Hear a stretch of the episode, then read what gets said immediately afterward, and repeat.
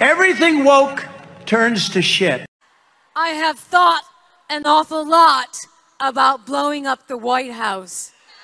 And the donor class can't just sit back on the sidelines and say, oh, well, don't worry, this will all work itself out. They're still going to have to go out and put a bullet in Donald Trump, and that's a fact. Would you ever run for president again? No, but I'm going to do everything I can to make sure that we have a president who respects our democracy and the rule of law and upholds our institutions. It feels fucking good, you and your small dick and your pussy way of killing animals, and it feels good for the niggas, huh? You have all the blood on your face and all the blood on your hands. It feels good when you're small dick. I defer to your works, which I've read and admired.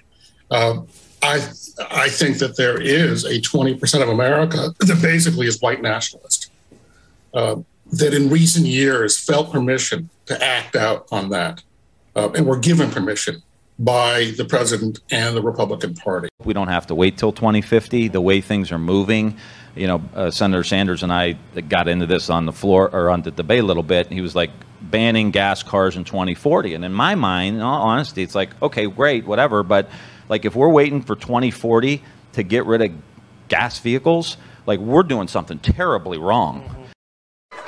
What is wrong with demanding for an easy, safe kind of their income, a path to a safe place for them to win, or excuse me, to work? Thank you so much, Mr. President. I'm sorry. I took control. I shouldn't do that. I'm not allowed to do that. Go ahead. You tell me. We're going to go ahead and have the rest of the conversation closed. So thank you all so much. Mr. President, thank you so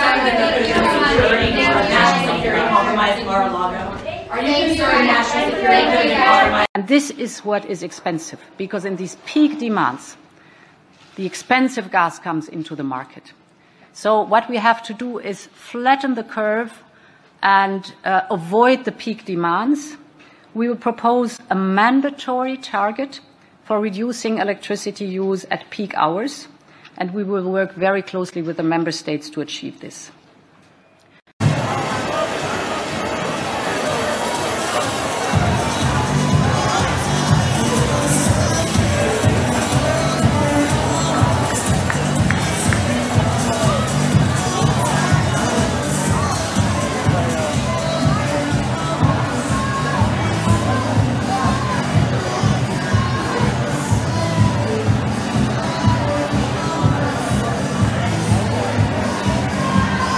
I think one of my colleagues here this morning mentioned Viagra. If you start to talk about taking away the rights of men to take it, then what do we have? Or if we think about the fact that there are medical procedures that men can have as well, because an abortion is a medical procedure. There are medical procedures that men can have that will help them not to contribute to the making of a child. Democracy endures only if we, the people, respect the guardrails of the republic. Only if we, the people, accept the results of free and fair elections.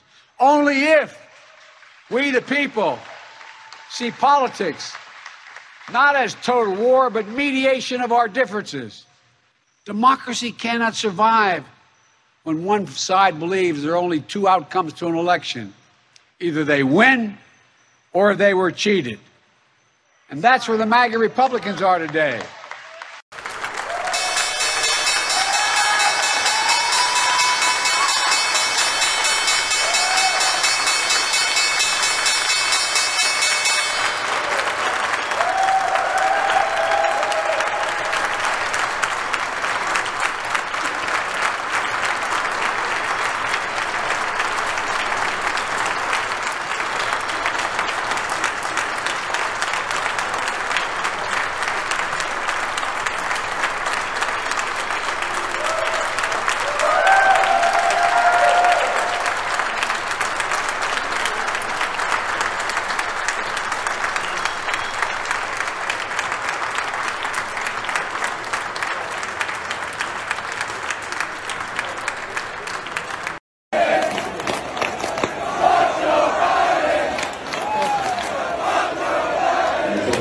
Warren over the right side. Oh my God, you get Biden! Biden!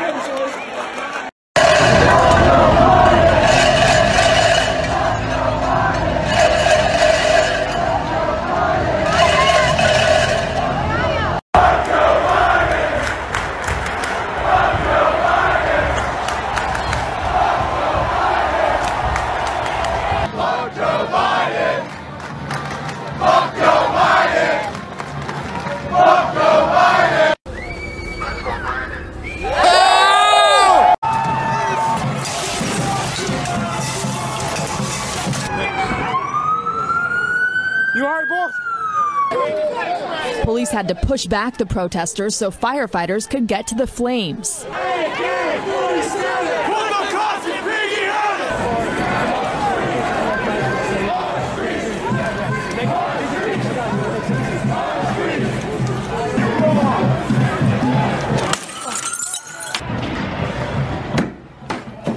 Watch out, watch out! Hey, Kingsley!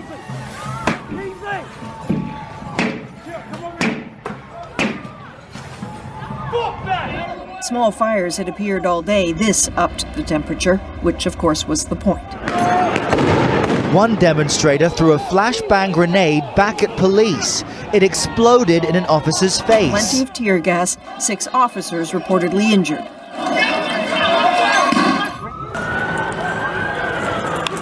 They will destroy your limo. You need to leave now. AK-47, put the cops in piggy heaven. Yeah.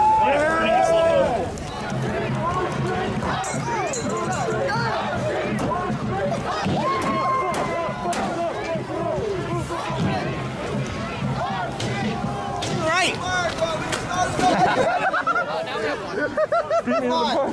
As a society, we're here to come together today.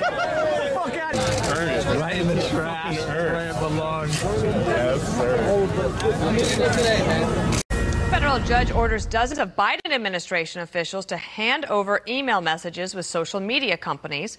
This is all part of a lawsuit accusing the federal government of trying to pressure those platforms to censor speech.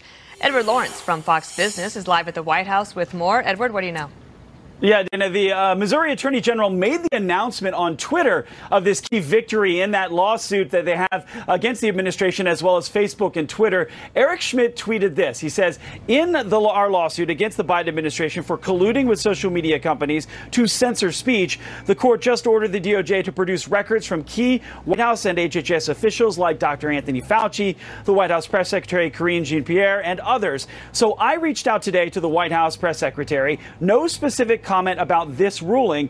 An administration official, though, tells me the president believes in freedom of speech, but also believes it's important for all media platforms, including social media, to represent factual scientific information. Now, in the lawsuit joined by the Louisiana Attorney General, they identified 45 officials from this administration with contact with social media companies over misinformation, including some with monthly meetings. So I asked the White House Press Secretary about this on Friday. Listen. So I don't have anything to share with you on that. I'm not going to comment on that right this time. Because the attorney generals from Missouri and Louisiana said there's a vast censorship enterprise across a multitude of federal agencies. Yeah, I'm just not going to comment at this time. So behind the scenes here at the White House is downplaying the coordination, saying it started under former President Donald Trump, also adding that it's like when someone at the White House sees a story on another network that's wrong, they'll reach out and explain why. But the attorneys general from both Missouri and Louisiana believe that that coordination is a little more sinister. Back to you. Okay. Thank you, Edward, at the White House for us. That's problematic.